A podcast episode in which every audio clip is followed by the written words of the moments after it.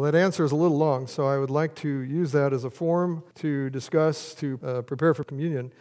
And our meditation will be then on this, on these three points that we just read. So the question was what belongs to a prayer which pleases God and is heard by Him? In other words, how do we pray in a way that pleases the Lord? How do we pray in a way that we are confident that He will hear and He will approve? And it's appropriate to ask that question as we come to the table of the Lord. The Lord instituted this as a means of grace, uh, to be kept as a means of grace uh, to His church. Uh, he, he, pours out His grace as we come each week. And uh, just as He gave uh, grace, just as He gives us grace in the table, He gives us grace in prayer. And He gives us grace as we come to His Word. So in our answer, we saw the three parts, and the first of that of those was we must from the heart call upon the one true God only, who has revealed himself in his word for all that he has commanded us to pray.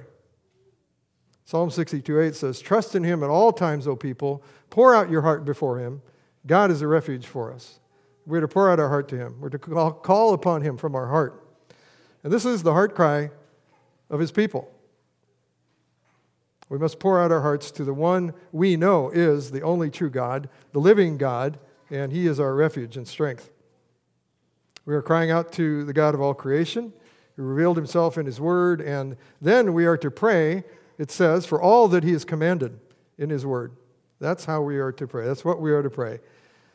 And I mentioned uh, this morning that little book uh, that Ligonier put out. Again, I would encourage you to um, pour out your heart to him. And I believe that is a helpful little booklet in that.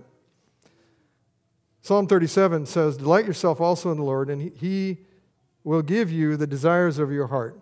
The, the definition of prayer in the shorter catechism is prayer is an offering up of our desires unto God for things agreeable to Him. So we're offering up our prayers uh, in ways that are agreeable to Him. In other words, according to His Word. And at the end of that, it says, In the name of Christ, with confession of our sins and thankful acknowledgement of His mercies. But prayer is an offering up of our desires unto God, those things that are agreeable to His will. Well, second, the second point was we must thoroughly know our need and our misery, it says, so that we may humble ourselves before God. And I often think of Revelation 3:17. It says, "For you say, I am rich, I have prospered, and I need nothing, not knowing that you are wretched, pitiable, or miserable, poor, blind, and naked." And I often think of that when I think of the Japanese, and someone asks me, How, how did it go in telling the gospel over there? Well, I think in many ways, they, they, were, they felt they were in the first group there. You know, they thought, Oh, we are rich, we prosper, they're a very wealthy country, and we need nothing. That's what a lot of them would say to me. I don't need anything, really.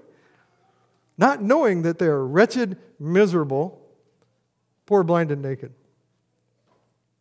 And for us to come rightly before the Lord in prayer, we must also acknowledge we are in great need and we can't save ourselves.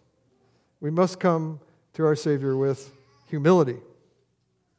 And the Lord declares in Isaiah 66 the kind of people, again, He hears. And He said, This is the man to whom I look, or this is the person to whom I will look, he who is humble and contrite in spirit and trembles at my word. In the Shorter Catechism, it actually has a question related to misery. And it says, What is the misery of sin? It has five, several points. First of all, all mankind, by their fall, lost communion with God. So we lost communion with God. And then it says, We are under his wrath and curse, and so made liable to all miseries in this life, to death itself, and to the pains of hell forever. And so, by His grace, though, in the Lord Jesus Christ, we can now have a renewed communion with Him.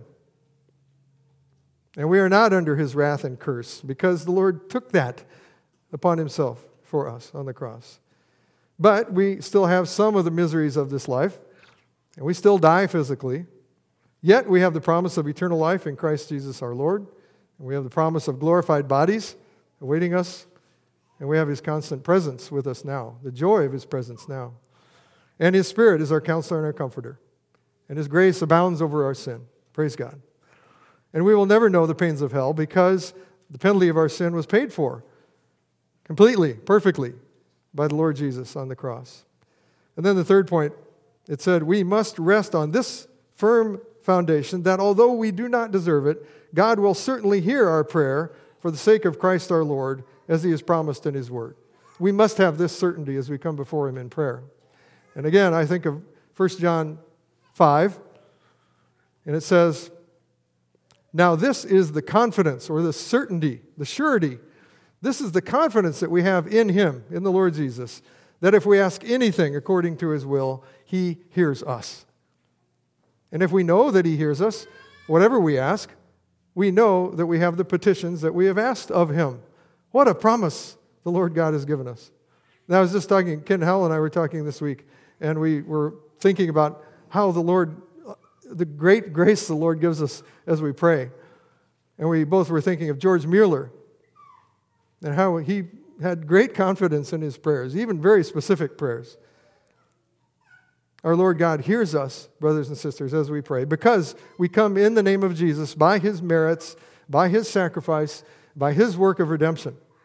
So we should have confidence in him and in his name. And we pray in his name each week as we come uh, to the Lord's table, that we might live in the grace that he imparts as we come in, in obedience. That grace which he gives to us in this communion with him, and also uh, the grace that He gives us as we pray, according to His word. So let's pray now that we will rejoice as we come to this table that He is a God of grace. Let's pray.